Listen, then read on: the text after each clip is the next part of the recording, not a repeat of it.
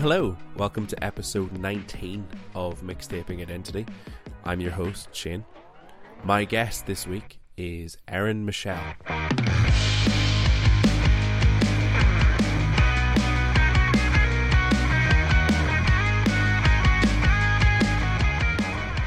Yes, thank you so much for joining me for the 19th case of Mixtaping Identity. My guest this week is comedian, writer, artist Erin Michelle. Uh, this episode was an awful lot of fun to do. The the playlist had quite a bit of stuff that I knew and, and loved, and quite a few new ones as well. Um, and the chat was great. Uh, you know, it was uh, it's a little bit on the longer side, but I, I really really enjoyed it. It was it was funny, and I actually learned quite a lot from this episode. So I'm, I'm really excited to share this one with you. If you're new to the show here, this, if this is your first time listening, then just let you know that the playlist is available ahead of the episode. So we release those on a Monday, and then we release the podcasts on Thursdays. So go and follow us on the socials. Instagram's the best place uh, in terms of updates at Mixtaping Identity. Um, but you can find us on, on Spotify and, and find those playlists ahead of the episodes. I'll be back at the end of this show, but for now, we'll jump into episode 19 of Mixtaping Identity with Erin Michelle.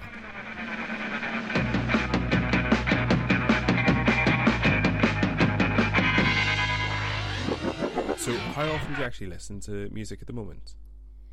every day. I um used to, I didn't used to listen to it much because I never had a, uh iPod, or and we didn't really listen to the radio much as a kid. But in the last few years, every day, uh, all the Right. time, as much Okay. as um I'll forget that I'm not listening to music and be agitated and then be like, oh no, you can very easily fix this. You just have to remember that music exists. Right, okay. So, are you trying to find new stuff then when you're listening to music, or do you have old familiar music that you listen? I have old playlists. I generally just hear one song that I like and and I'll know that song very well and nothing about the rest of the artists Okay. um, CDs. So CDs. I could remember the word back catalog. that's a good start to a podcast. That's entirely remembering words. um, but you know, I've always felt really behind. Um, I don't Mhm. really know how people all seem. Everyone else seems to all hear the same song. I'm like, where was I when everyone else Right, okay. heard this song a year ago? Like Mhm. countdowns. I've never heard half the song on the countdowns. Um, and I, I, it feels like homework. Like, what? Who has the time? Who is sitting down and going like, "Well, I'll do today's homework and find out of of every song that came out today." But people Right. don't seem to be doing that. So how are they doing it? I don't know. I don't know. I assume it's just listening to the radio, right? Yeah, I guess so. I mean, I don't I don't know anyone that listens to the radio anymore though. Like who just Mm. sits down and goes just puts the I don't know. the ways of other people are a mystery to me. Uh, so, what was the first music that you like bought or owned? Uh it would have been my first CD uh was for my 10th birth birthday and that was a Bewitched album, self-titled Bewitched album. You know Bewitched? Of course, yeah. Of course, not not everyone does, but I saw I saw them perform on Hey Hey It's Saturday, which from listening to the other episodes, I know that people from Australia keep mentioning Hey Hey It's Saturday to you. Yeah, yeah. um, Still not 100% sure what it is, but I think I get the idea. it's just an old variety show from when we were Yeah. kids, um, and they'd have a musical guest, and I saw them sing their two hit singles. I was like, get me on board. Also, they used to play um, the film clip to C'est la vie at the skate rink at Skateaway. Okay. So Right. go there like quite like every few weekends we'd go for a roller skate and they'd Okay. always play the same songs and one of them was Bewitched. Um, Nice. C'est la vie, which is very funny. But I listened to that album the other day, and it holds up. Uh, like the recording quality is perfect. It's there's nothing. Um, you probably couldn't release it today because it would just sound ironic, but it Right. does not sound ironic when you listen to it. No, it's classic '90s pop. Like Mhm. it, it slots right in there. Think. Um. All right. So we no- normally ask about live music as well. So what's the the best live show you've seen? I'm glad you asked this because my answer is two bands that I wasn't able to put on the playlist. I felt very, Okay. very guilty about not Oh, yeah, putting them okay. on. Um, Sure. And the first is Linkin Park, Okay. the best light show I've seen at any concert, any festival. Just incredible. I, I, I. It was so long. It would have been like in two thousand uh, or eight or nine, to the in the, that bracket. It would have been after Mhm. Minutes to Midnight came out that tour, um, but it was just incredible. And my friend bought the tickets, and I was annoyed that he got seating up Okay. like in the stands instead of in the mosh pit because I was like, why wouldn't you want to be as close as possible? But being back and being able to see the actual, the whole s- screen, the whole um, ven screen stage, see the whole stage. It's real life Yeah. Sure. and see every light effect that happened as like as a full effect was Hmm. literally moving. Like I think if it had been in another language, it's was just a, a sensual experience. Um, really, it was just that that. I I hate that I said that. I tried to say it as a joke, but also I meant it, so it just didn't come out as Yeah. a joke. but yeah, It's like fine. just it just light, good lights. Linkin Park had good lights at their concert. That's what I'm saying, and um, and also Childish Gambino, who Oh, okay.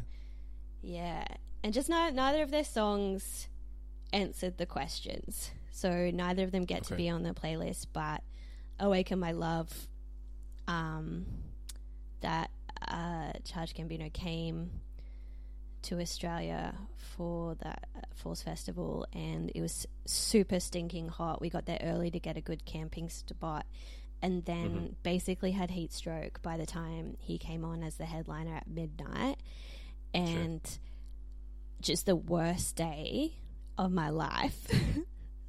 Right. it, it was it was horrible um, until they he came on it, and the worst day ever became the best day ever. It was worth it. It was so worth it. Um, just incredible, and they had the keyboard player Mhm. had really big hair and was like smashing the keyboards, and they had uh, the the screens up next to the stage zoomed in, and you could see like the shadows of them all like dancing, and it, it just they were so engaged and engaging. I haven't seen an act that was as as engaged with their own songs as Mm. um, Donald Glover was. Really good. Excellent. Um, all right. Well, look, we'll we'll jump into your list then. So, song one is a song that you fell in love with straight away. hmm So you went with "I Miss You" by Blink One Eight Two. I did. I'm um infuriating infuriated that someone else got it on their playlist before I did. um yeah, I the I had friends who really liked Blink 182. This was came out at the end of high school for me.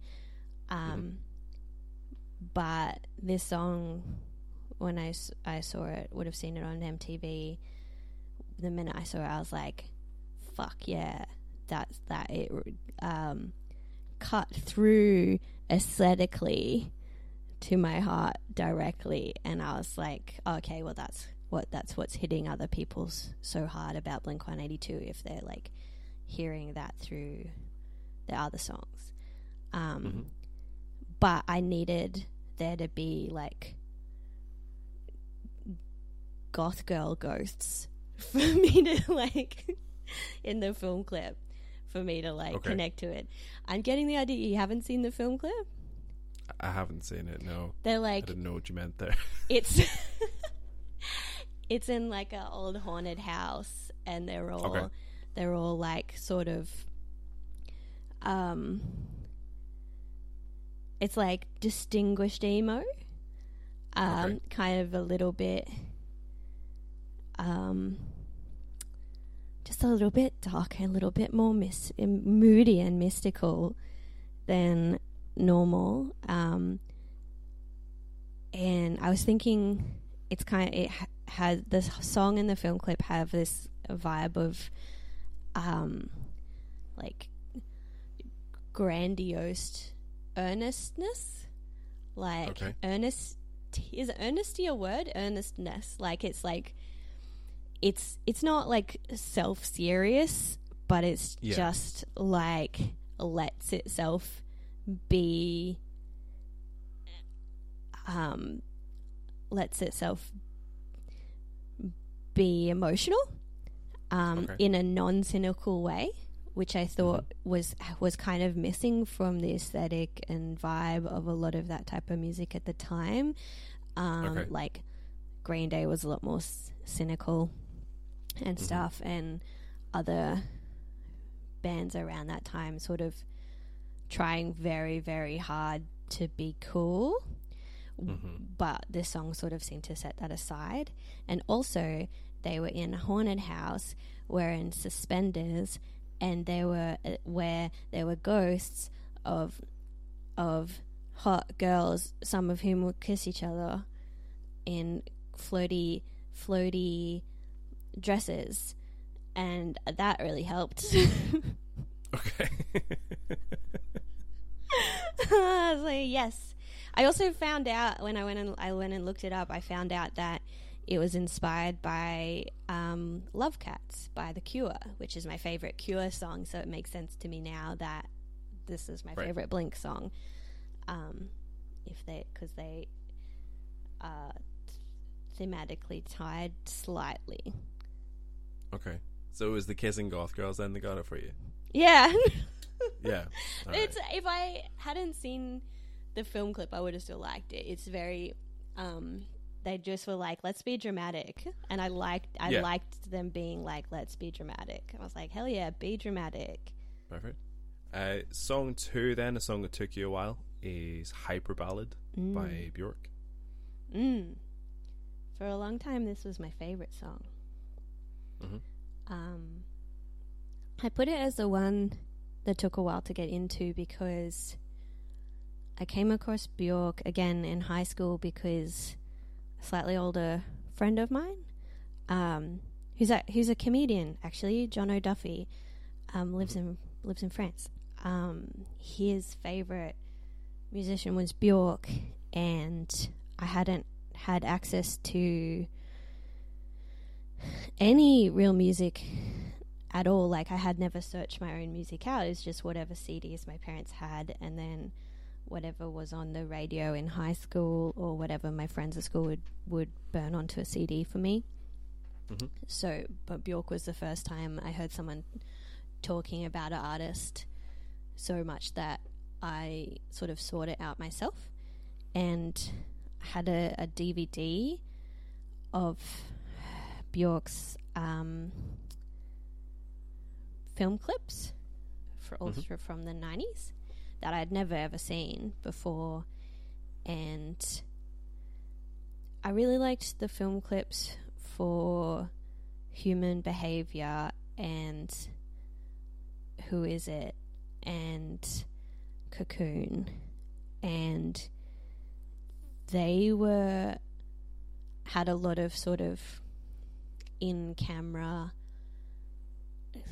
kind in camera kind of weirdness and and animation added and had this sort of handmade feel um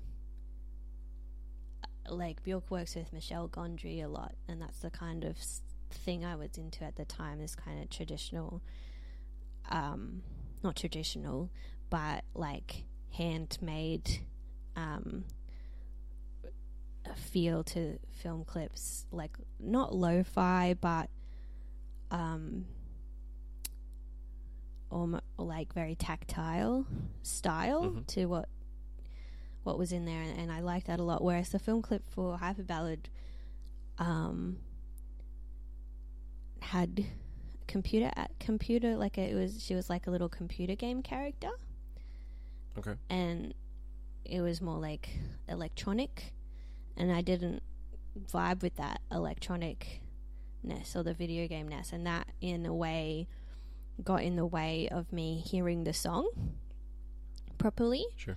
um but just from listening watching that DVD so much and eventually just listening to the song over and over and over just like once I knew it well enough to understand the lyrics the lyrics were describing the kind of um, tension that I was feeling in my life at the time and of having to constantly put yourself away or Mm. sort of make yourself small just to get through what you what was happening at the time um, and I just think it's beautiful and it has these deep sort of sweeping sounds very grounding sounds with it which is ironic because it's a song about jumping off a mountain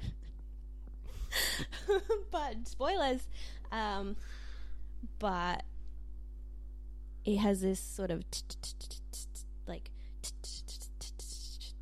sound that pulls all the other sounds down um, Mhm. sort of and i like that feeling of being like sucked in but it took a while Right. to be able to like hear all these little tiny sounds and hear all the little tiny like the it took just took me a while to hear it properly Mm, hmm Th- this this song was like this. This is a brand new one to me because I've never been never been into Bjork. You know, when I talk about like my horizons not being very broad, Bjork to me when I was like a teenager and and establishing my taste in music, Bjork was a weirdo that I had no Mm. interest in in getting involved with. Um, so this was brand new and like the the style of music was almost completely new to me as well but it's um it's a very very intense song at the first listen because the lyrics almost caught, caught me off guard I know you've already spoiled it by saying it's a song about jumping off a mountain but the uh, but that moment where yeah. Well yeah. Maybe. That moment where she yeah i'm not sure. That moment where she says um yeah um, i imagine what my body would feel like. And it, like i was just i was listening to the song and then suddenly i was like oh right oh my god wait, did i miss the entire of the first verse? Like where is this coming from? Um so yeah it's a very intense song but but yeah like the, the more you listen to it and the more the more you get on board with the lyrics and the the messaging of the song it is starkly beautiful. Like it's Mm. it's an incredible song. It has seems to have so much space in it to sink into. Mm, like it mhm. seems to be like you could never reach the end of the song kind of. You Mhm. could yeah. I it's weird because like her being a weirdo is what was interesting because i hadn't had access to any weird weirdos much weirdos are at the time. I think i'm a bit older than Right. you so this is like before smartphones before youtube before anything. I went looking for the film clip online to cocoon. Maybe it wasn't on the dvd whatever. But for some reason i was looking for cocoon online and it had i found it because it was banned because like it didn't sh- it wasn't showing on um mtv or anything because of nudity. And um so i was like secretly looking up like like the way a teenage boy would look up porn but i was like i just want to see my art film which got nipples in it. But um there's a theme emerging here already. The theme oh no No, slightly that wasn't why I was music looking videos. for it. um, but it took so long to download, just line by line. You know how J- like pictures used to go dun, dun, dun, that when you just Yeah. want to hear a three minute song. But Yeah, and I, it was like looking for something on the dark web to just try and find a video on the internet Yeah. at the time. Yeah. You just want to see some nipples. Mm. I just wanted to see an Icelandic lady dressed up kind of like a moth. Yeah. The nudity was Six- six of one, really. incidental. Six of one. Yeah. All right. Then. Uh, song three, a song from your introduction to music. So your song is "Ramble On" Mm. by Led Zeppelin. Yes. Yes. Uh, my dad had this album, and once I be, got old enough, he like proactively like encouraged me to listen to it and encouraged me to listen to um, he had the White album by the Beatles, just a couple, even just a couple of albums, so just a few of them, but uh, I can't even remember which album it is, but I would listen to this Led Zeppelin album again and again and again and again, all um, through high school.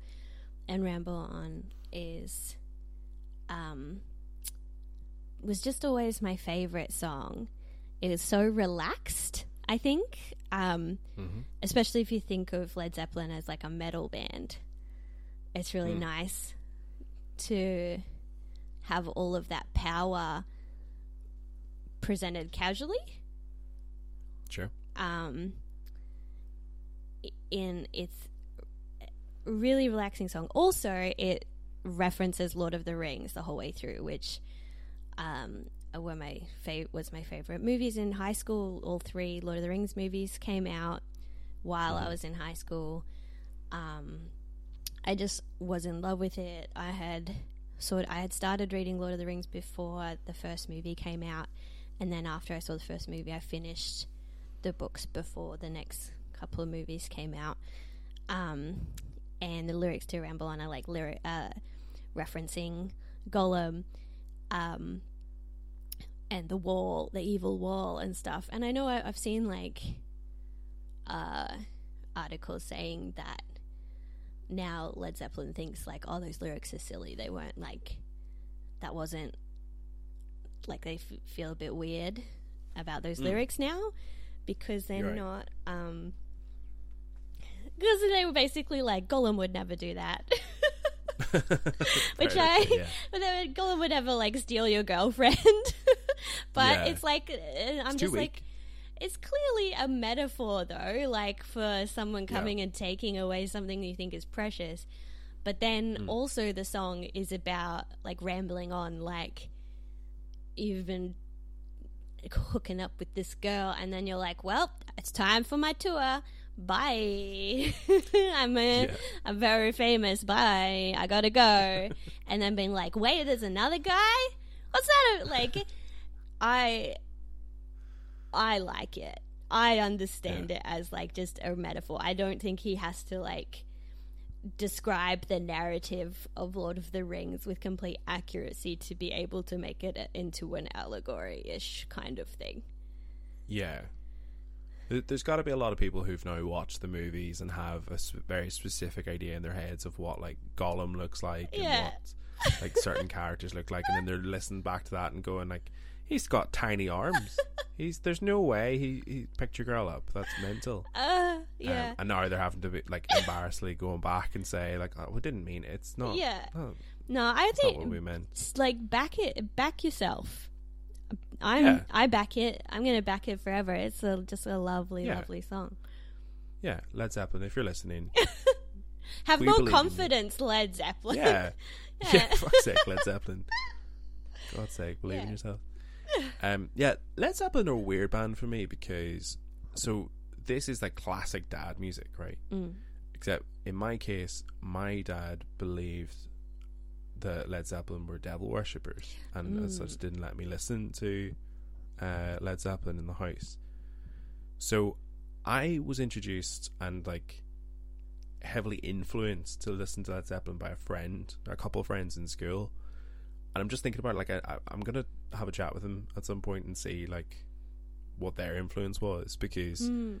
they were almost like they were my age, but they were almost like my dads when it came to like some of my tastes in music. They were paying it forward. You were Yeah, there. exactly. Um, so like my dad was into like Pink Floyd and the Who, Mm. as well as like uh, he was probably more into slightly later stuff like Bruce Springsteen and um, Roy Orbison stuff like that. But um, yeah, uh, just a couple of friends of mine that were like super into ACDC and Led Zeppelin really sort of pushed that on me. Um, and Ramble On legitimately was one of my absolute favorite songs. It was one of the ones that really got me hooked on Led Zeppelin. Um, even stuff like Kashmir and Immigrant Song Mm. maybe took me slightly longer than Ramble Mm. On, Mm. and I think it might be what you said is that it's it's slightly softer hmm than a lot of the other Led Zeppelin stuff, or there's a slightly different energy about it Yeah, it's a friendlier that I sound. connected with. The, friendlier the sounds, yeah. lyrics aren't like friendlier, but the the sound of it is more inviting. I feel. Yeah, yeah. They would never have to apologize for the sound, just the lyrics. Oh, Right. may yeah, yeah. I don't. I. uh, I hope they don't make a statement being like we refute we refute the slander on this podcast. I will see. I, I'd love that bit of publicity. Why not? Uh, song four, then a song that makes you happy. So you go and kiss me more by Doja Cat. Yes, this just this whole whole album is so good, so fun. Uh, this song in particular uh, was viral on TikTok with the little. Do you Mm. know about it? With the little ding. The ding, ding. Yep. Yeah. Um, but I just think it's just a really lovely, happy, smooth. It's a very smooth song. Maybe that's the way, right way to say it. Um, Mm. Also, I wanted to include uh, SZA in there, who does the feature in this song, because I uh, she's incredible vocalist. Um, Mhm. But yeah, I just think it's fun. I really liked the Doja Cat song. I think it's called Streets or The Streets. I'm not sure. But this is this one's just light and happy and irreverent and sexy and um and saying what she wants. She wants to be kissed more. So Mm. so kiss me more.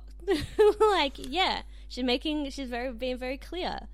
And that makes me happy when people communicate clearly. So yeah, you tell them. Absolutely. Uh, yeah, I, I love the song, and this is this is definitely one of the ones that I wouldn't, I probably wouldn't have given much of a chance to, just wouldn't have listened to. Obviously, heard it on TikTok, heard it on the radio, but I never actually tried to. I never actually like took the time to listen to it Mm. myself Mm. on my headphones when I'm doing stuff. Like actively tried to listen to it. And it's so good. It's so fun. It's so fun. yeah.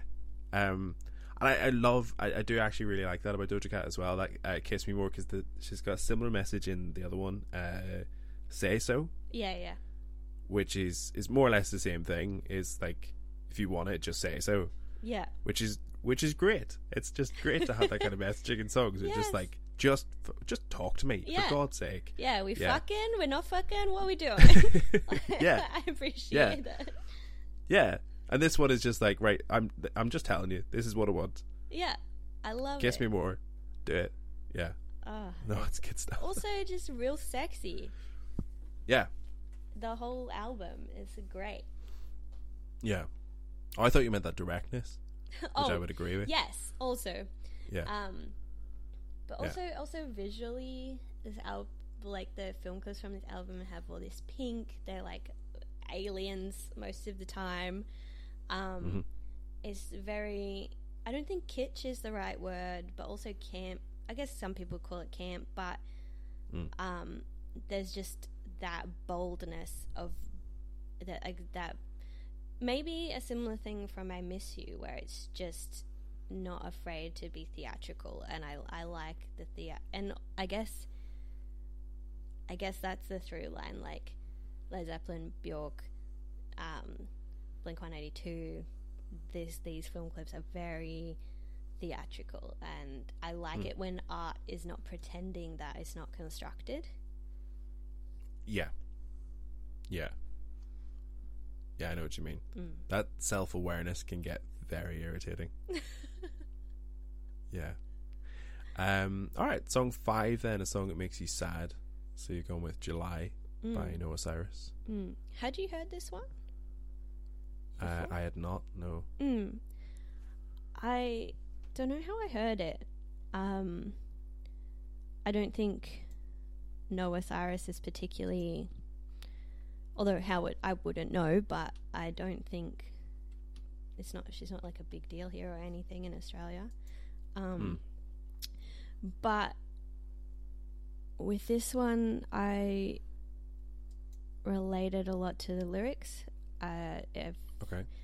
it's about a relationship where they're you know that they're not treating you well enough you know that they don't really appreciate or love you and Mhm. you try to talk to them about that um, but instead of going yeah you're right this doesn't work for me let's break up the other person just kind of drags it out for their own convenience and you just end up s- staying when you really should Mm. leave um, Right.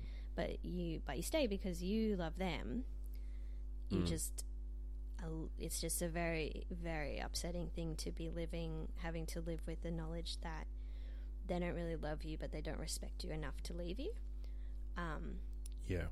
which I have gone through and really related to. I looked it up and she wrote this about like a three year relationship she had. She was, and it was when she was 19, and that just broke my heart when I actually saw that because I was like, Jesus, like you went through, you're going through this when you were 17. Like, Mm, mhm. and no one should have to feel this way, but like it's hard enough to handle this when you're an adult, let alone, Mhm. I guess, her being rich and famous is wise. You could have your own house and be living with someone and stuff, but Sure. oh, oh, get it away. Yeah, yeah. It's yeah. There's like, there's so much going on in this song, and there's a real, there is a real self awareness, in one sense, which is that sort of. I didn't. I didn't realize she, she was so young when she wrote it. yeah, But she does obviously, in this song, have a real sense of self, mm. and at least being able to recognize that she's not being treated how she deserves Mm. but it's also it's devastating to listen to in the sense that she's making it very clear that she's not happy and that she deserves more Mm. but she's not saying i'm leaving she's saying you need to tell me to leave yeah, because she can't presumably yeah. Which it's, is- it's hard to make other people's decisions for them. It also like you're Yeah. taught you're taught not to, but then it's like okay, well, why? You know why?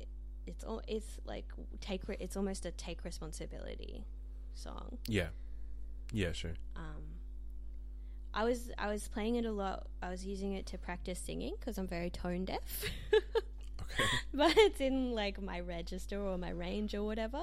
So just Yeah, sitting yeah. sitting there on the couch singing this again and again. I was like, oh, oh no, I'm hitting the notes, but the notes are so sad.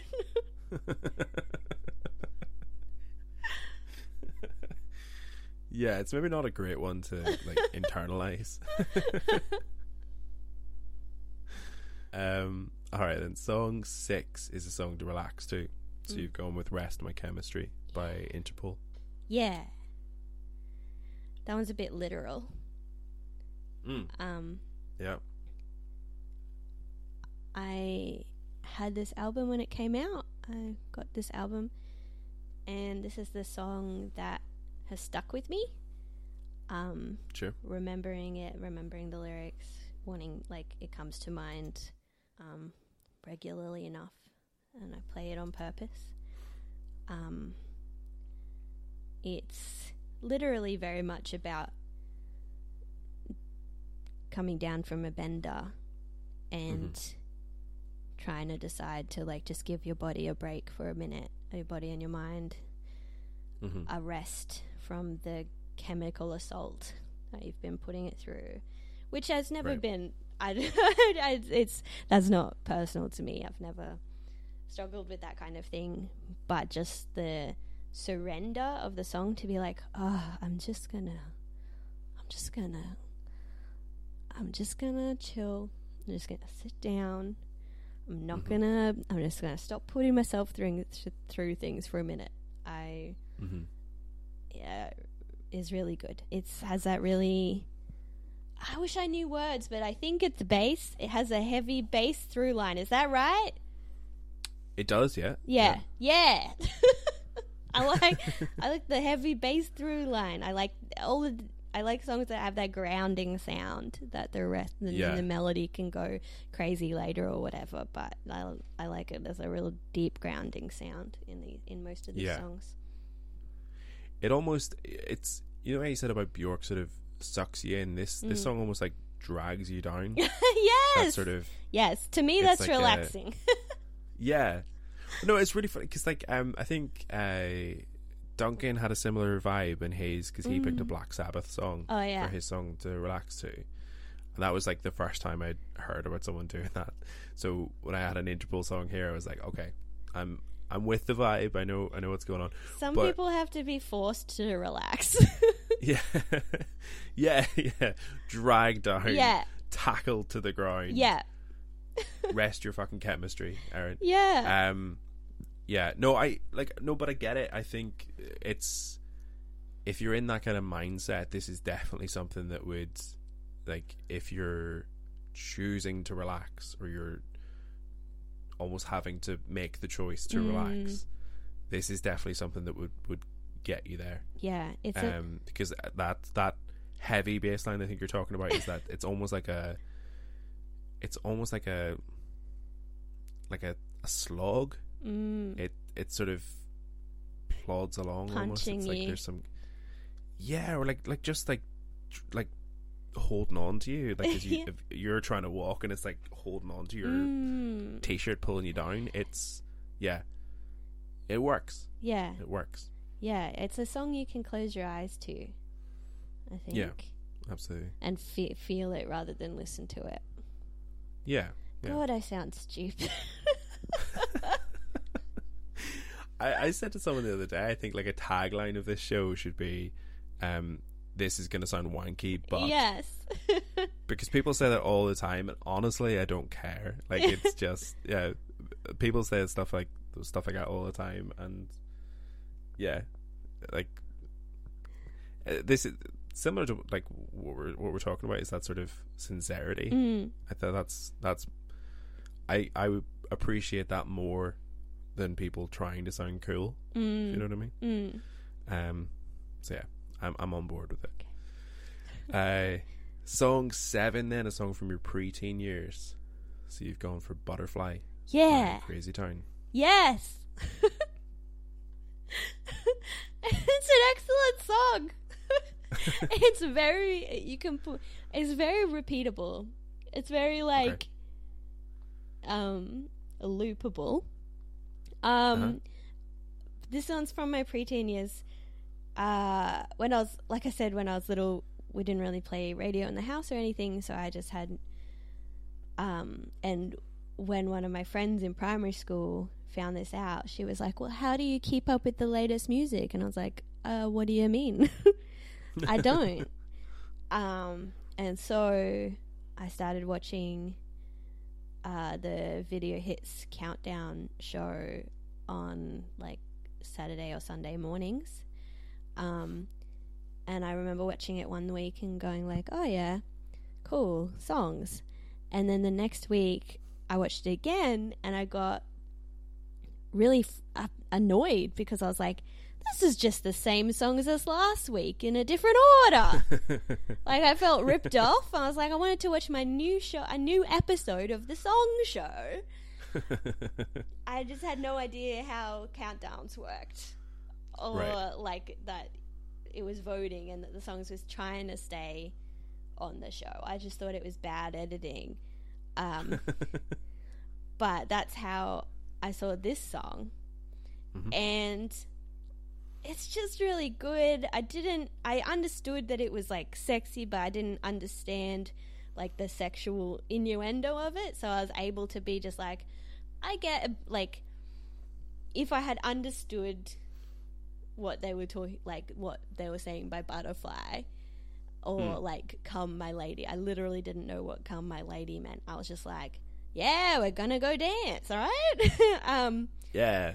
but I, I got I got it well enough to know it was like a sexy song, but not so well that it grossed me out. So that was like a Okay, good, a nice middle radio friendly zone to be in. And also in the film clip, they're in like a magical forest, um, playing the instruments, and then a bunch of girls dressed up like butterflies dancing around and having a nice time. And I was like, hell yeah, let's all put wings on and put sparkles down our face and get our drum kits and let's go let's go dance around in a field. I love bushwalking. Let's go on a bushwalk and we're going to sing about ladies and butterflies and we're going to be punk punk boy we're going to have pierced ear eyebrows and we're going to have nose piercings and we're going to be, be boys with with painted nails and we're all going to be cool it's like Yeah. it's like it's like if it's just like the um, electric feel film clip but with no sense of irony at all Right. Yeah, it's yeah. just a genuine electric feel a party in the forest with a bunch of weirdos that's what i want Cool. Yeah, I'm on board. Um, yeah, it's funny that there's so many songs like that that like look back on from that kind of era. I think um, friend of the show Beck Charlwood was talking about this like that era of music that was just like balls to the wall horny. yeah Um, yeah, and this sort of slots right in there because yeah, yeah. Even now, I listen to it, it was like, how how did they get away with this? Because I know as kids you listen to it and you don't understand, but like there are definitely some adults that were listening to this this music. Like how did how did none of them like stop and go? Is this a bit much? it's very sparkly. Uh, it's very Hmm. sparkly. I remember um, someone's telling me that oh, their kid still listens to Aqua, and I was like, Hmm. Aqua's. Even as a kid, I was just like, Aqua's not a kids band. Like you've been Right. tricked by your child. like Aqua's horny as shit. Like, um, not and shit, horny as shit. I I Yeah. don't want to I don't want to be misquoted there. Um, not shit, not shit at all. Um, yeah, just real, really going for it. Also, the song, like, of course, it's a good song. The like guitar line is from Red Hot Chili Peppers. Um, so it's just got got that real strong, real strong sample in there. Yeah, absolutely. All right, then song eight is a cover. So yours is Jolene Yeah. by the White Stripes. Yes. Specifically the live version, Yes, not the recorded version. Blackpool. Mm. Do you like it? Yeah, I love the White Stripes. Like I have, yeah, anything Jack White related, uh, White Stripes, Jack White, the Raconteurs. Who I recommended the Raconteurs to um, Becky, Mm. and then realized they're not called the Raconteurs in Australia. They're called the Saboteurs. Yeah, I think there was a band here that had that name already, Right. so they had to change it. Um, I remember seeing that in like the music store, but I didn't have money for CDs, so I didn't really. I didn't have wasn't able to afford a broad music taste at the time, but I I, I needed to include the White Stripes. This was again a high school song that I loved. Like the minute I saw Seven Nation Army, I was like, "Wow, what's this? Oh my god!" Um, Yeah. saw and saw them a big day out in 2006. Also, an amazing, amazing, fucking performance. Um, but I just love. I love this cover. I love that he didn't change the pronouns, which is normal, is fine now, but even just a few years ago, bands would change him to her or her to him, and he just didn't, which was really Yeah. good and fun. Um, And it's just really, really. He just lives this song for those three minutes. He is. He is Dolly Parton. It's. Yeah. I feel it the way Jack White sings. I kind of think of it as if it's like Jack White is what happens if you take that phrase seriously, where they, you know, where they're like, "What would you do if you knew you couldn't fail?" I just feel like someone said that to Jack White when he was too young, and he's like, "Yeah, I'll do whatever I want. If I want to sing like a cat, I'll sing like a cat, and it'll be great." And everyone's like, "This is great."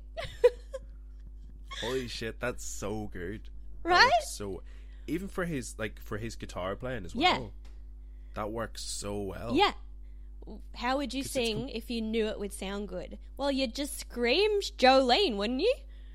yeah. Yeah. And it, it's complete chaos, but it works. yes, yes, yeah, right? yeah, I love that. Yeah, that's brilliant. yeah, I'm so on board with that. I find the I find the White Stripes very funny, just like hmm. aesthetically very funny. I Mm, love mhm. I love it. Yeah, yeah, no, they're great. Um, yeah, I, I noticed that as well when you said about the about the pronouns because I Mm. think I think there's nothing for me. There's nothing more macho than someone like a like than a man just singing whatever pronouns are like in the original. Yeah. I find that so. I don't know, match was maybe not the right word, but I just find it so weak-minded when Yeah. like men are singing a song and they have to change it. So it, Mm. like, um, Michael Bublé sings Santa Buddy instead of Santa Baby. I- Which- if you're going to do that, why bother? Exactly, exactly. It's like Santa Buddy, and he like he's that asking for like a car and stuff like like he just asks for different, more manly things. He's friend zoning Santa in Yeah. in like the in like the Santa come fuck me song. Yeah, What's the point? And exactly, exactly. Which for me just makes it seem like more insecure than Yeah. if he just like if he just sang if he just sang Santa come fuck me. And also, like Um, everyone in the audience, when a, when when ten thousand people come to see you play, half of them Hmm. aren't changing the lyrics. They sing along with your song. If you're a band, Yeah. If you're the band, you can't like you can't just sing the song. Just sing the song. You know, Yeah. it's it, it, like oh, not everyone everyone in the audience singing the song is invested in the song and the story. They don't think it's them literally. They Right. don't need to Yeah. change it. I don't know. I just, Yeah. just but it does. I I it doesn't come across in as purposeful is as like making a point in any way. Um, for anyone who hasn't heard it, heard it, it's just he just No, goes it's like, like "This a- is the song. Let's fucking sing it," and that's what's Yeah. good about it. Yeah. It's a very authentic uh, like there's a lot of love Mm. in that cover as well. Like you can and, and they sing a lot of sort of country music like that where you Mm-hmm. can tell like it's a very real very genuine influence Mm, that mhm. they're like almost paying homage to. yeah. Um, yeah, Lil Nas X has Big- a good fan. cover of Jolene as well. Oh, Um, yeah? He's another one that I wish I could have included in the list. Um, but yeah, very very different style. But again, that kind of country start starting out with that country influence, and it comes makes Yeah. sense when you come back to it later. Yeah, for sure, for sure. Alrighty, uh, song nine then, a song that you would sing at karaoke. So you've gone with all the things she said Yes. by Tattoo. Yes. Have you sung this at karaoke? Uh, I have not, but this is one that I have seen the music video for. yes. So, yeah, iconic. yeah, pretty iconic. It's also like doesn't seem it doesn't require any particular skill to sing. no, that's true. That's why it's for the karaoke one. Um Okay. and hopefully everyone in the room will know it and sing it with you, drowning out your terrible singing, hopefully. Okay. Um this Strategic. yeah, I'm very bad at and really uncomfortable at karaoke. Um, so I prefer the songs where you kind of are singing as a character or like Mm. doing something with your voice anyway. I'm saying, Okay. it's always your fault. And I'm not embarrassed to do that because that's not my voice. That's nobody's no- voice, you know. yeah. um, that's like a game. It's like a game to play this song. Yeah. Okay. Yeah, absolutely. I, I yeah, I enjoy a strategic choice. Yeah. it's, it's always good. It's There's a lot of a a lot of thought going into the strategy there as well. Yeah, no, it's a Mm, good song. It's a mm. good song. Like no one's going to be Um, disappointed to hear this at a karaoke. Yeah. Yeah, I agree. I actually posted this in in uh, a friend's Discord when I was going through the list, and I was like, because I, I was listening to it, and I was like, this this to me feels like a song that everyone would get on board with, Mm. but there's a slight doubt about it because it is like it is from that era where a lot of music sort of just sort of picked apart because especially because Mm. it's like a one hit wonder Mm. a lot of people would probably like shit on it. So I posted it in the Discord. I was like, "This is a banger, right? Everyone's on board with this being a banger," and everyone was like, "Yes, absolutely." Yes. So, yeah. Absolutely. How do you feel about the music video now? Because for me, that's a obviously you know that there's that very famous ending to the music video where they've been dancing in a cage and then they walk away and it turns out that they're not the ones in the cage. It's the the, the people who are shouting stuff at them. That to me is a music video that I feel gets better with age. And I don't know if you feel the same way, but maybe it's just because I sort of I thought it was a bit shit at the time, and now I'm starting to understand it a little bit more, and I'm like, it kind of works. Like I'm kind of more on board with it now. I wish. Or is it just a bit shit? I wish um, both. it can be Okay. both. I wish this morning yeah, no, it can to like remind myself, Yeah, and I like that it's like rainy, and but like it's. I wouldn't. I wouldn't give it any awards.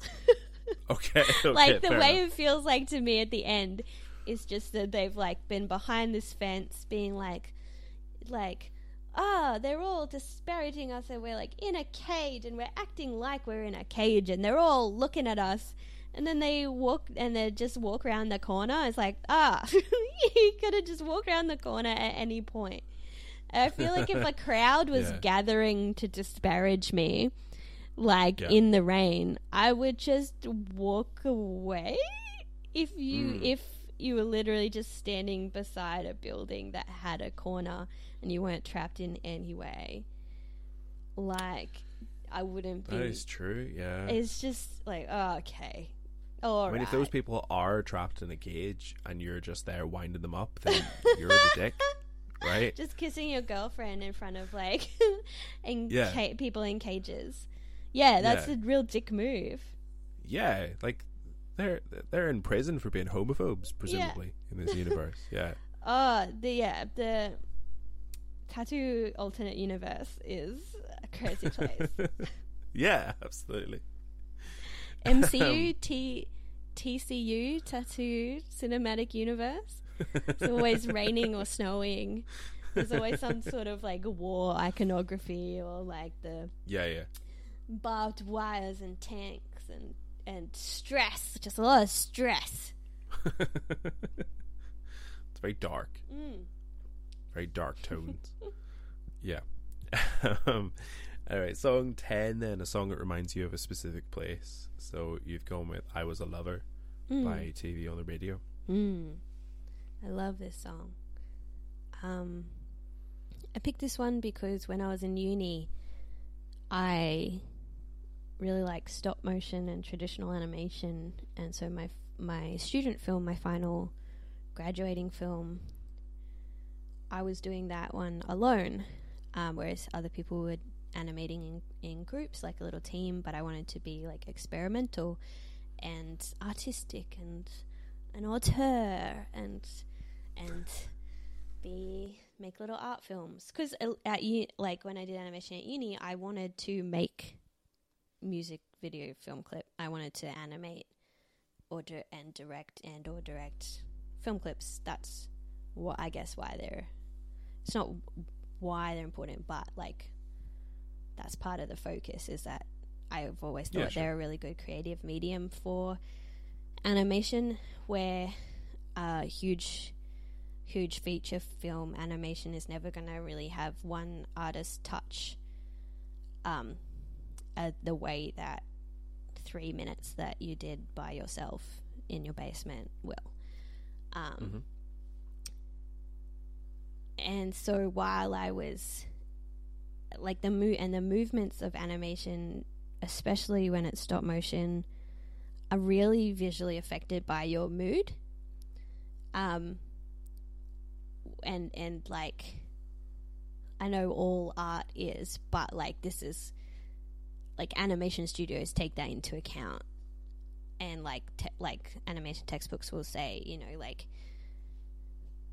this, you should get someone who is happy and bright at the time to animate things with bounce and happy and brightness and so I was I was playing songs while I animated that had this kind of dark dark rockiness to them and I had ended up with Mhm. three songs just on loop and it was this one and it was Heart's a Mess by Gotye and um I think there was a Modest Mouse song in there as well.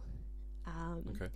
But this this song in particular when i hear it just takes me back to like being alone in a dark room by myself for weeks and weeks on end trying to animate a film by myself for the, f- a short film by myself for the first time and just having to get like totally in the zone and just this cr- long creative blocks of just slogging away at creativity in literally in Mhm. the dark because i was doing um, like shadow animation with Okay. sand and a light box. So I was just in the dark day after day with this in my ear, just like making me a psycho.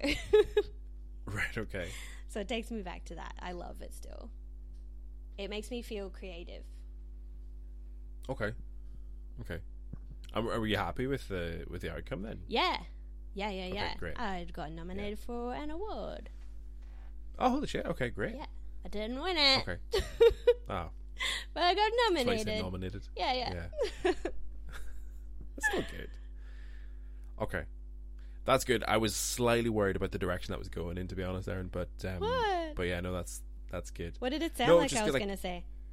Well, just I mean, you know, having three songs on repeat in a dark room for Yeah. weeks on end Yeah. is potentially not the best sort of mental mind, you know, uh, place to be in. So I guess it's like a cue though. Like it's a mental cue to like be like, this is what we're doing now. We're doing this thing, and Yeah. because I find it, I, it's it, it's very difficult now. But even at the time, it's difficult to like force yourself into a particular creative mood on demand. mm, Um. So, and a very limited playlist is a very uh, quick way to do that, that's really interesting. Mm. Um, and you'll never be Especially, I- able I- to disassociate the song ever again. so be careful with Well, what yeah. song you choose. Yeah, there is that because well, cause that's kind of where I was think that's kind of where my head was going is that um, I have had certain songs that I've listened to on repeat when I've been in a in a poor mental state, and it's very difficult to listen to those songs now. Mm. But I guess that sort of that obviously that creativity is a, a Mm. different vibe, Mm. obviously.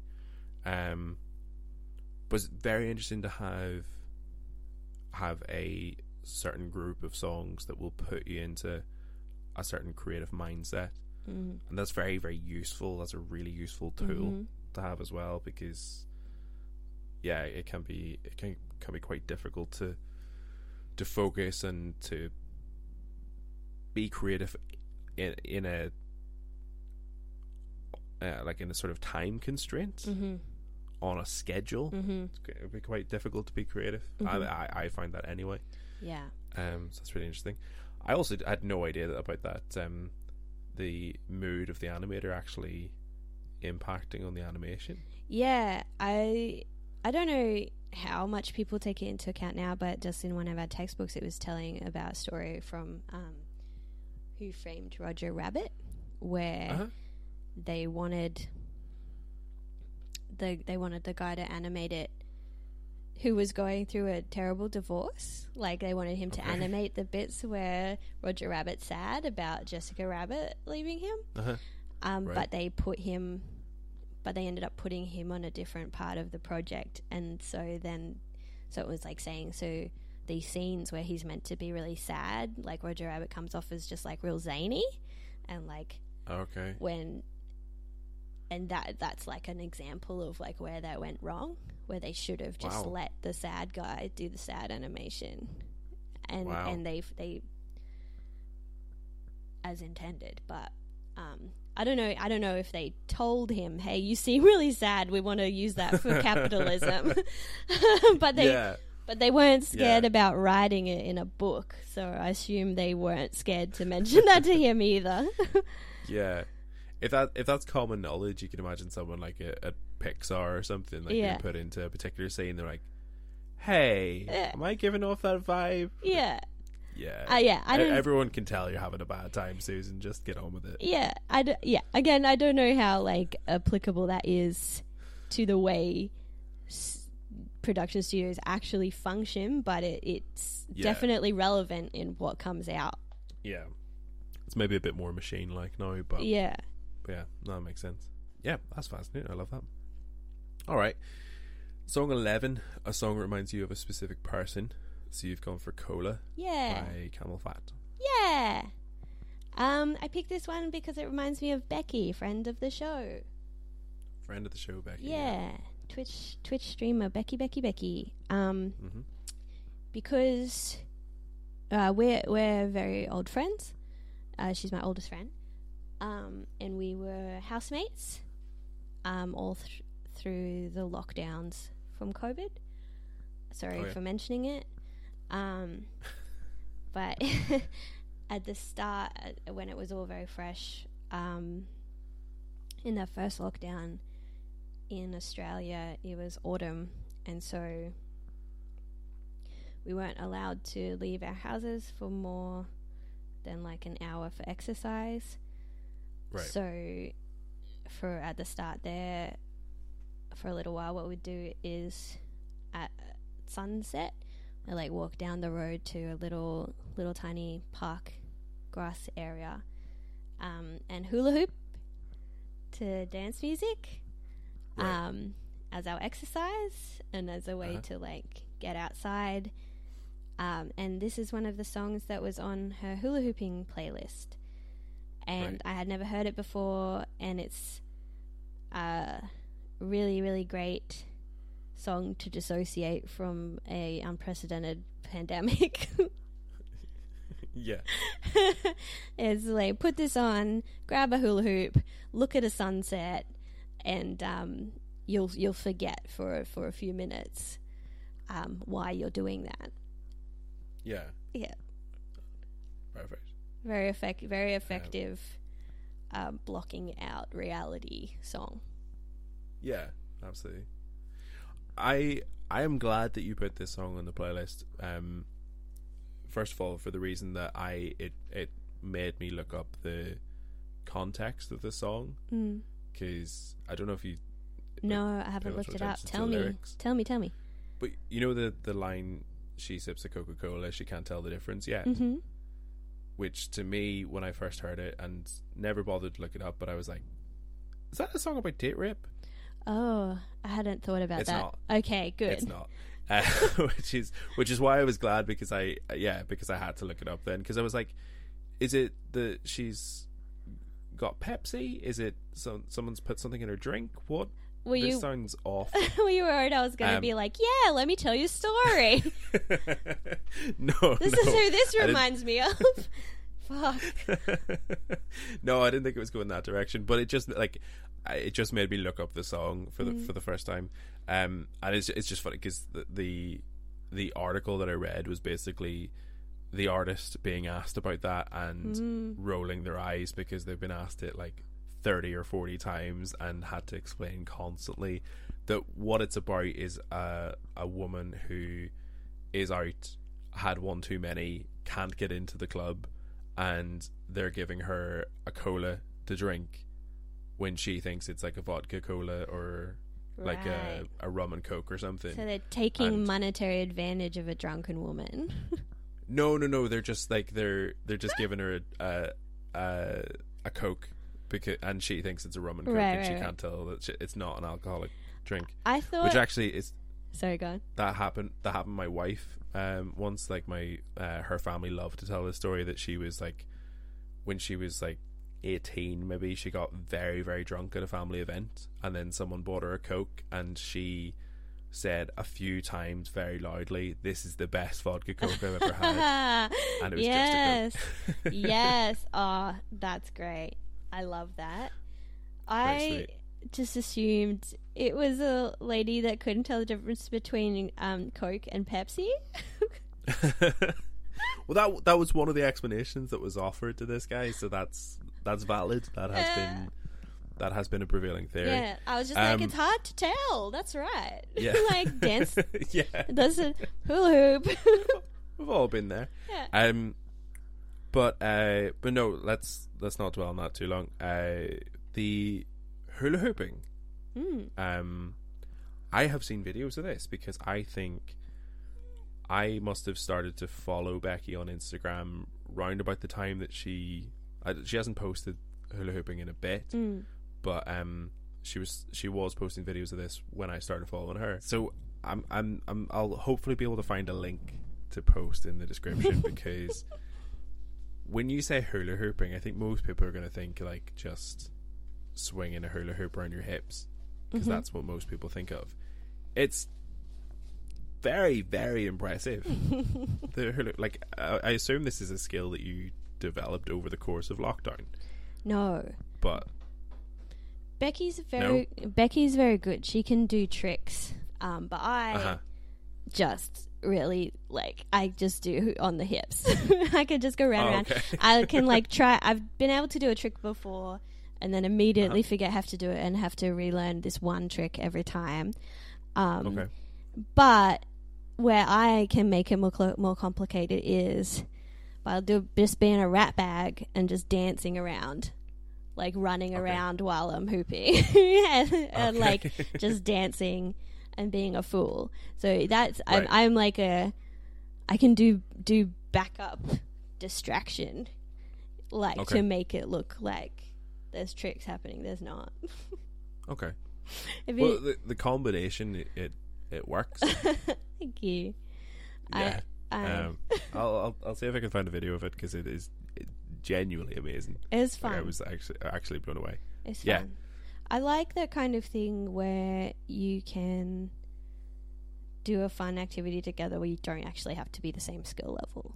But you can like oh yeah, like rock climbing or something like that. It's much easier to yeah, do those kind of things than you can't jog go for a jog with someone who isn't at the same level of jogging. yeah. Um, Makes sense. Yeah, good distraction. Yeah. Yeah, no, I love it.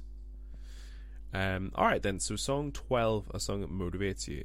So you're going with "Let's Go Surfing" by the Drums. Mm. Speaking of running, this song I always put it on any running playlist because for some Mm. reason the tempo of this song is exactly the right tempo for me wanting to go for me jogging. So if you play Right. this song to me, I will be like I will just like start start like needing to go for a jog. Right. and it's it's about surfing But even Yeah. the film clip for this one doesn't have surfing in it. The film clip for this, he's just like running, or literally goes for a run, Right. which makes no sense at all. But to me, I'm like, that's what it. It doesn't make me want to surf. It makes me want to go Yeah. for a jog. I don't know why. It just does. it totally works for that though because the thing about this song is it has like different like it's it's it's a very consistent energy Mhm. even though there are like different sections to the song hmm that feel different but they still have this kind of i'm going to use your word through line hmm of this like consistent energy hmm throughout Yeah. which I think works perfectly for a running song because it's not the same thing over and over that you would just get sick of it Yeah. or but it yeah it keeps it fresh throughout Yeah. which I think works very very well for that here, the lyrics are also very relaxed again as well. So you've got this like yeah this like upbeat, energetic instrumentals, and then but then the Mhm. song is like. like Yeah. the lyrics are very chill, um, Yeah. which goes with the surfing theme as well. Um, Yeah, which it, right. and is also good because I don't like being told to do things. So this song is a very good at convincing you to like like allowing you to do. It's like let's go. Would you like? Oh, we you're invited to the beach if you want. you don't have to come, but you could. And I'm like, yeah, I could. Do, I might. Yeah, I could do that. so if this song was called Let's Go Running you wouldn't run to it No, then I'd go surfing to it. yeah, fuck off oh, you're surfing all right uh, song 13 then a song that someone introduced you to so you've gone for Jane S. Piddy by Mm. Rodriguez Mm. Um, I would never in my life have heard this song. Um, if my dad didn't introduce this album to me, Cold Fact. Mhm. Um, there was a documentary made a few years ago. I haven't actually watched it though, but it's apparently very good. Um, but no one, none of my friends have ever heard this album or this song. Um, Mhm. This is a song that my dad played to me specifically to show me this artist, and then I again, this is one that one of those albums I used to listen to again and again and again. But this song, in particular, it's very harrowing. It's Mhm. basically a dying dad reaming out his kid. um, and the kid at the end basically just meeting that with compassion cause and just sort of taking it and taking it on board because it's it's coming from a weird place um, where like what can you what can you do you know it's like of course at the end you're going to feel everything you've ever felt is going to be exaggerated and and like I don't think you can help. Like I obviously it's not very nice but yeah. if someone is like slowly losing their mind you can't really be mad at what they're saying. Right. Um, it's also just got some really good insults in it sure uh, I don't have the lyrics up, but just like, oh, it's like you it's it's it. I guess this one stuck with me because Yeah. if someone said these mean things to you, you'd never forget it. To the point where if you listen to the song, you never forget it. Mm. Someone being this mean. um, but yeah, it's a beautiful song, and um, I did. I asked my dad about it, and he said that he had at the time. He had the same experience where he'd go down to Byron Bay to surf, and everyone, and he was re- this sing, singer was really popular there, and but then back in Brisbane and Ipswich, which Ipswich is where I grew up and he grew up, uh, no one had heard of it, and right okay. Yeah, and he said that he realized later that it was because it was popular. This artist was popular as used as protest songs by surfers who were and because surfers was very surfing was counterculture at the time and had a, a lot of like uh, activism and social justice activism associated with those communities um, and the apparently it was popular with the South African surfers who were protesting apartheid. Um, Okay. Would use Rodriguez songs, and so that's how uh, my dad and other Australian surfers were like introduced to this music by from people traveling around on the surf surfing circuit. Wow. Um, so yeah, real like it not only was niche when he was showing me, it's still niche. It was niche when, Mhm. niche when he was showing me in like the 2000s, and then it was niche at the time it came out as well. Um, Wow. which I just thought was really interesting. I don't normally talk Yeah. about my family um, in public, but I asked him if he was happy for me to say talk about say that he was a surfer when he was young, and and that's how Yeah. he heard the song. Um, yeah, it's just a really really beautiful song with such Yeah. in such a strange position in history. Yeah. Yeah, the the lyrics make a lot more sense to me now. Um that uh refrain at the end, I know you're lonely, Mm, is that's yeah, that that hits quite hard actually, given what you've said about the the context of the song. yeah, if anyone said that to me, I'd lose my mind.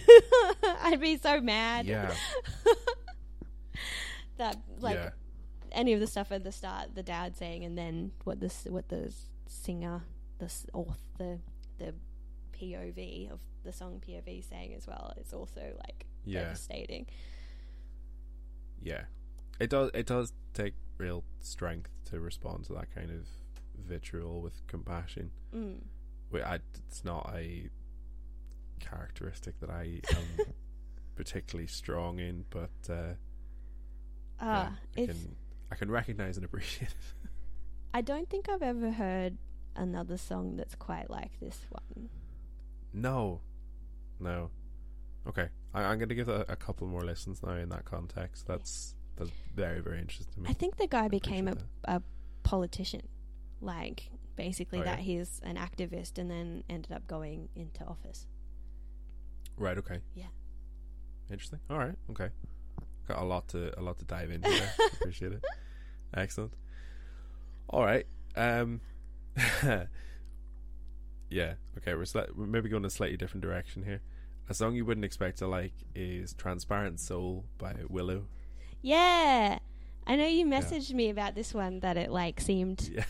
To con- contrast with the other ones. It's Yeah, it was just you know, uh, yeah, listening to Interpol and Willow, I think were the two that I put together. it's uh, yeah, it was an interesting playlist. um, I didn't expect to like this one because I hadn't heard any of Willow's music except for I whip my hair back and forth Absolutely, Like- yeah, when she was 13 or 12 or something. Yeah. Um, I only heard this song because, oh, maybe I'd heard it accidentally, but I hadn't listened to it properly. But then I was just playing um, Song Exploder episodes in the car. Um, if, oh yeah, if people don't know, that's a podcast where they talk to songwriters and get them to break down the actual process of writing the song. And she was talking about how um, this song was her writing from a place of having been famous, a fame child of a famous person in a famous family her whole life. So now, as a young adult, it's she's very lonely, is very careful about close relationships because she's never quite sure if someone is using her or not. mm. Mhm. Um, which is a very intense and unique situation to be in, other than the fact that like lots of people feel like that without it actually being true. But for her, Right. it is true, you know. yeah, yeah, Um, and like you could really hear sort of the anguish. And she wasn't like upset while talking about it, but you could tell that it was really coming from a real place of turmoil to write the Mm. song. Um, it was just a great episode, so I was like, okay, I'll listen to that. And it, everything she was talking about really, really comes through. Um, Mm. also, it's Travis Barker from Blink on the drums. So Right. it makes sense to me that it is actually connected to the other music I like, you know. Yeah, yeah. Um, Mhm. once I once I knew, heard that he was on there and then listened to it in that respect, I'm just like, okay, um, this makes complete sense. Why this sounds good to me more than maybe other new music from younger people at the moment Sure. might not appeal to me in the same way that this does. Um, yeah. and also the song is very emo, like Yeah. the lyric big lyrically very emo. Yeah. Yeah. Oh, it's just a good song. Yeah, yeah. Maybe maybe I was a little unfair. Uh, maybe my opinion of it was maybe a little bit unfair. Uh, Oh. initially, is your opinion that it sucks? What's your opinion? not not that it sucks. I like. uh, I was exactly the same as you in that I'd only heard "Whip My Hair Back and Forth," which Mm. is a song about absolutely fuck all. Um, so I was I was happy with the new direction, and I, I like musically I really like it. Yeah. Um, but I think I think where I'm saying I'm, I was maybe a bit unfair is that it feels very much like it's been written by a young person, right? Mm. Because it's very black and white yeah. in the way things are presented. Mm. Um, like I knew a boy just like you. He's a snake, just like you Mhm.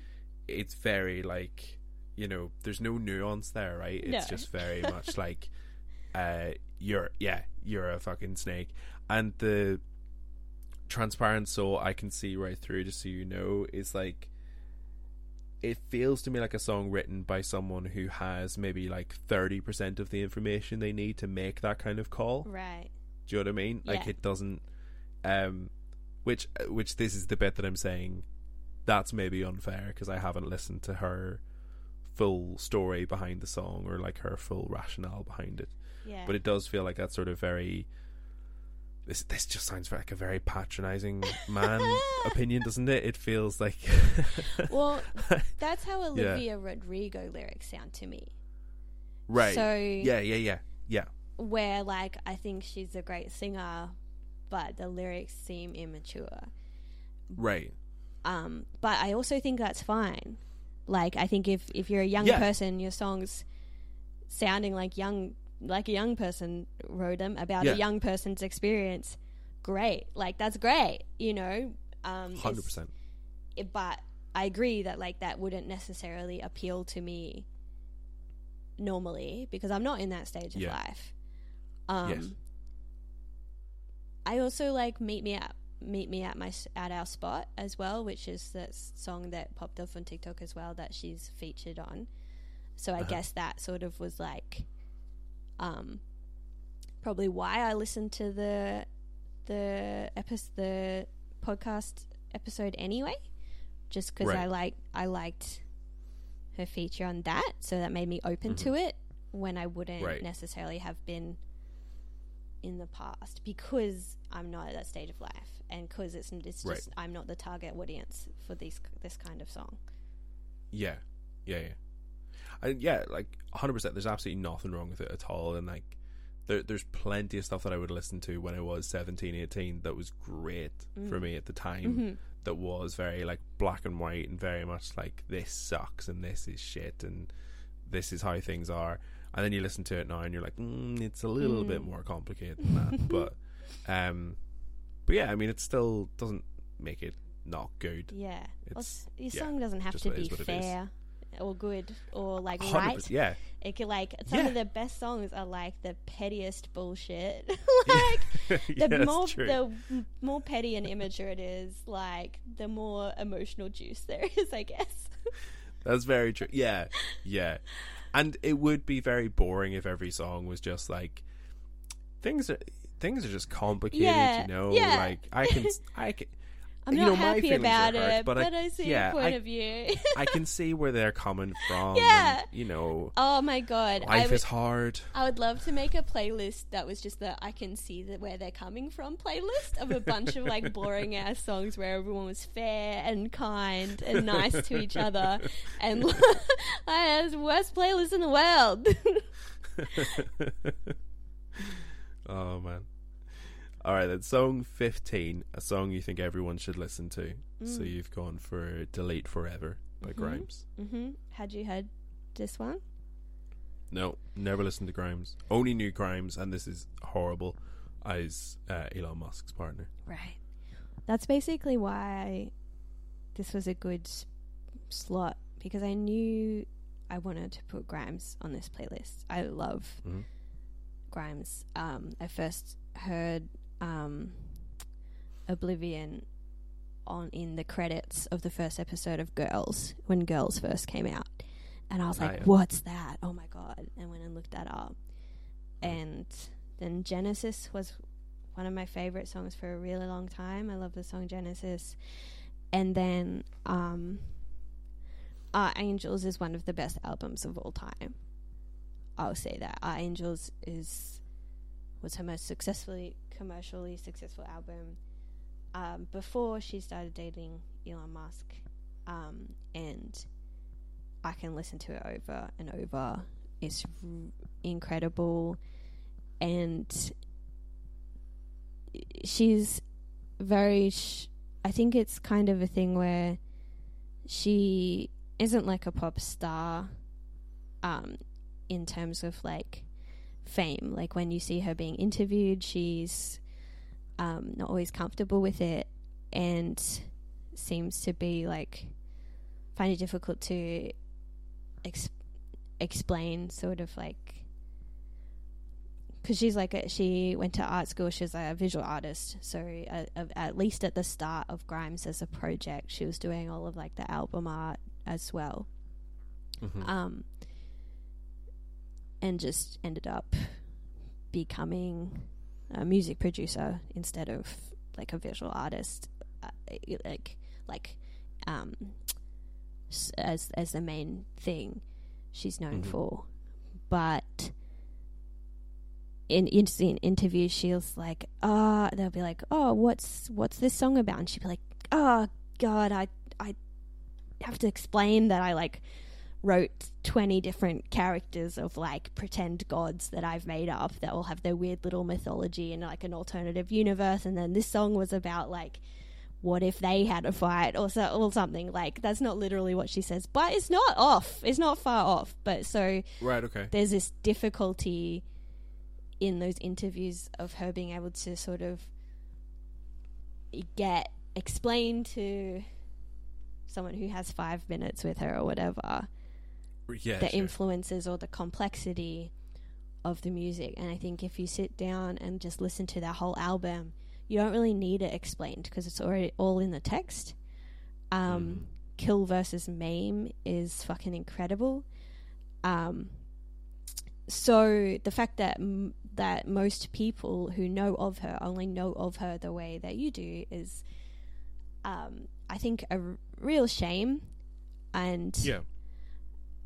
Really, really undercuts like this beautiful back catalogue of interesting and artistic and creative and experimental and brave um, body of work that is constantly evolving and that she is has is such an auteur. And I know I keep like that's very important to me. Like it is her art so for Right. that and there's like um interview footage of her being like people in the part in the past she like didn't really see herself as a singer because she's got a lisp and it wasn't her strength but she needed sounds she needed the sound of Right. singing so she would just do it whereas she saw herself as like a a, a producer and a maker of music and then Yeah. people would in the music industry would really infantilize her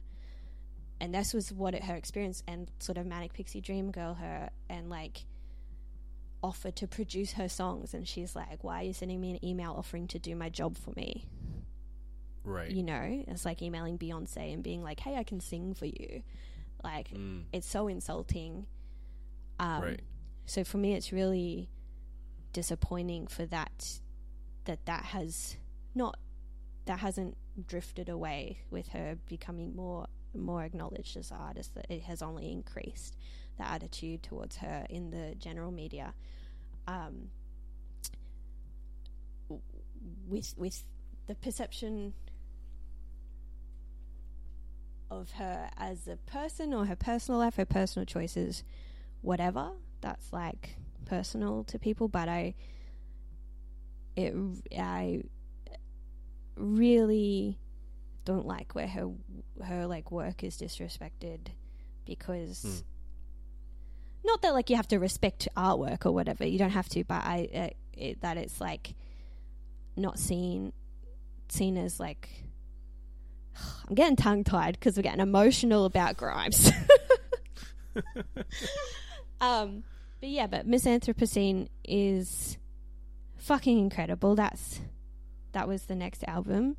That's that was her looking at climate change and going like, well, there's these movies like people love the movies about Loki and stuff and people are able to look at movies and see these like big larger than life villains and they love them and they love being and it's like a them it's a way to explore these dark sides of things and so she was Mhm. like okay well what if i um anthropomorphized climate change into like an evil goddess.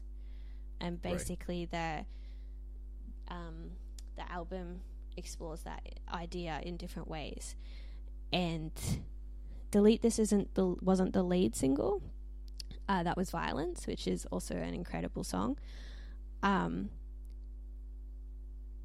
but yeah basically she writes about characters and in character she's not taylor swifting she's jack whiting and i don't know if i mean sometimes she writes from her own experience but um i guess everyone does really but there again there's this beautiful theatricality and complexity and um, weirdness just this huge this intense specific weirdness to her work that is Right. born of this like single-minded um, authorship that she has carried through her whole career and so the reason i chose delete this as the specific song is that um, when I saw the film clip and heard it, I was, I, it was, it's incredibly powerful.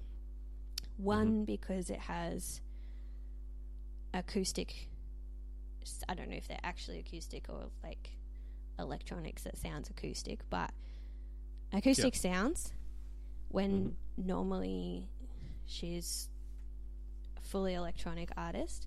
And that I took knowing her previous work, that I took as her being like, "Fuck you!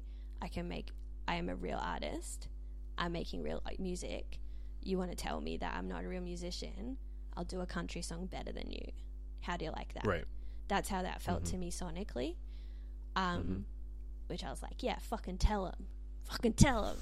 I liked that. Get. Yeah, get him. Yeah. Um, but then the song is just a heartbreaking song, and it is a Yeah. song that is along those lines of like, well, who am I to judge? A kind of Mhm. song, because it's a and it's about um her friends dying dying from drugs and then Mhm. her going well and now to deal with that grief i'm i'm turning to the same things that killed you you know or Mhm. and just that horrible cyclical nature of that and being like well um do i want to meet the same fate do we you know this do we just destroy ourselves eh, destroy ourselves to stop feeling the grief of other people being destroyed you know? And Mhm. that is based in her real life experience as well. So and i think that really comes through. And then the film clip is her being like an alien dictator on a, th- a throne from Akira on a planet as like the by herself as her um, empire crumbles because it's made up, you know. So it's like that emotional, like that intense emotional person, personal, um, raw vulnerability in her lyrics matched with like this high art, like nerdy references, like completely weird and so not cool at all. Mm. Um, just it's it's so full it's so full of everything. This song is so full of everything um, that I just think it's but it's also it's less it's less experimental than a lot of her other songs. So I think it's a really good access point for people Mm. who might not understand what they might like about Grimes or people who Yeah. haven't been exposed to her in the past and don't understand her voice. This is very a raw and accessible version of her voice. Okay. Um, you have to stop me from talking. you just have to. I well, I mean, I I love a strategic choice when it comes to someone's favorite artist. We've talked about this a couple of times on the show, and yeah, I'm I'm a I'm a big fan. And for me personally, I am completely sold. Um, I'm I'm definitely gonna go and, and check out Grimes and listen to some more, because that that's very very interesting to me. The both what you've said around like sort of how she constructs her music and the the place that she's coming from when she's writing that kind of stuff. That conceptualization of it is fascinating. Mm. But yeah, I'm I'm on board. I'm gonna give it a go. Yeah, I I think it's good that also like you can listen to these albums with that in mind and with like the and being mindful to what themes are coming through and whatever. But you don't have to. They're also just ba- Mm. there's just bangers. You can also like listen to Violence or listen to Kill versus Maim, which is Hmm. would probably be the most like maybe not accessible, but the most aggressive song from Art Angels. Um, Okay. It's that one. She's like, um, they're like, what's the what? What's the inspiration for this? And she's like, ugh. she's like, it's gender bending alien mafia in space. so just like you don't need to know any of that. You just you can just listen to it as like an electronica club club pop. It's just some pop songs with a bit of an edge. You can just fucking Yeah. dance. Like you don't need to know all that shit. It's not required. yeah. But that's what I mean. Like someone with five minutes, that's all. I, all all I want to hear is like, what you know, what's your inspiration? Mm. Just having a great time on a Friday. yes. You know, like, Yes. there was this there was this era that music went through where like every every fucking song was like some like pseudo carpe diem Yeah. shit where it was like every song was about like we might die tomorrow Mhm. so have a great night shut up. Yeah. like everyone just got the same idea Yeah. so yeah like i think that's what all they want to hear is the same kind of Uh-huh. the same kind of bullshit so yeah Yeah. I, can see that maybe saying about Yeah. Space Like don't maybe might not, might not go down as well. yeah, like you can just dance to the dancey songs. They're Yeah. good dance songs. Yeah. They're amazing dance songs. Just go Yeah. have a dance. I reckon. I reckon that's a good way. That's a good thing. Go put a put a song on, have a dance, have a have a hoop, do a hoop, learn a hooping trick. Try not to think about things too much, but then also think about them way too much. Okay, great. ah! I feel like you were doing really well with the Grimes stuff, and now we're ending the podcast either saying "do a hoop." Um, uh, what a lovely note to end on. Um, well, thank you very much for coming on. Thank you Uh, for do you having have me. anything? do you have anything you want to plug or promote while you're while you're here? Um, I would like to plug or promote my Instagram or Twitter, um, because that is where I would post anything that would be relevant to anyone. Um, my Twitter is at Erin Michelle BRB. I write Mhm. joke jokes, joke tweets on there. Yep. And then uh, my Instagram is at Erin Makes Creative Choices, and I post information about comedy gigs and artwork and sad, serious poems. I have a trouble with branding. but then the Erin Makes Creative Choices was too long for the Twitter handle, so I have to think of a new name. And then every podcast I've ever done promoting myself won't be the right handle anymore. so you better follow me now. You'll never find me ever again. that's that's a good way to get people on board. Yeah. yeah, Yeah, a bit of urgency behind it. Now or never. now or never, guys. the door is closing. yes. Erin, thanks very much. Thank you. And that is it for episode 19 of Mixtaping Identity. Thank you so much for listening. Please go and follow Erin and support her wherever you can. I'll have her link tree in the description, so go and check her out. Um, she's one of these people that anything she does I find fascinating. So, yeah, go, go and check her out and, and support her wherever you can. If you're a fan of this show and you want to support it, then there's a number of different ways you can do that. Uh, we have a coffee link set up, so if you're in a position to support us financially and that's something you want to do, then you can chuck us a couple quid, and there's there's no monthly obligation to do that. So if you like a particular episode and you want to say thanks for that, then great.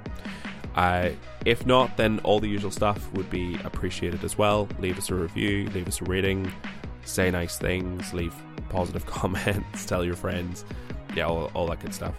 Uh, I'm also streaming now on, on Twitch semi regularly, I'd say, but you can find me at Yak Enemy. Um, so we're doing games and quizzes and stuff like that. So it's been a lot of fun. I'll be back next week for episode 20. So in the meantime, look after yourselves. And we'll speak to you then.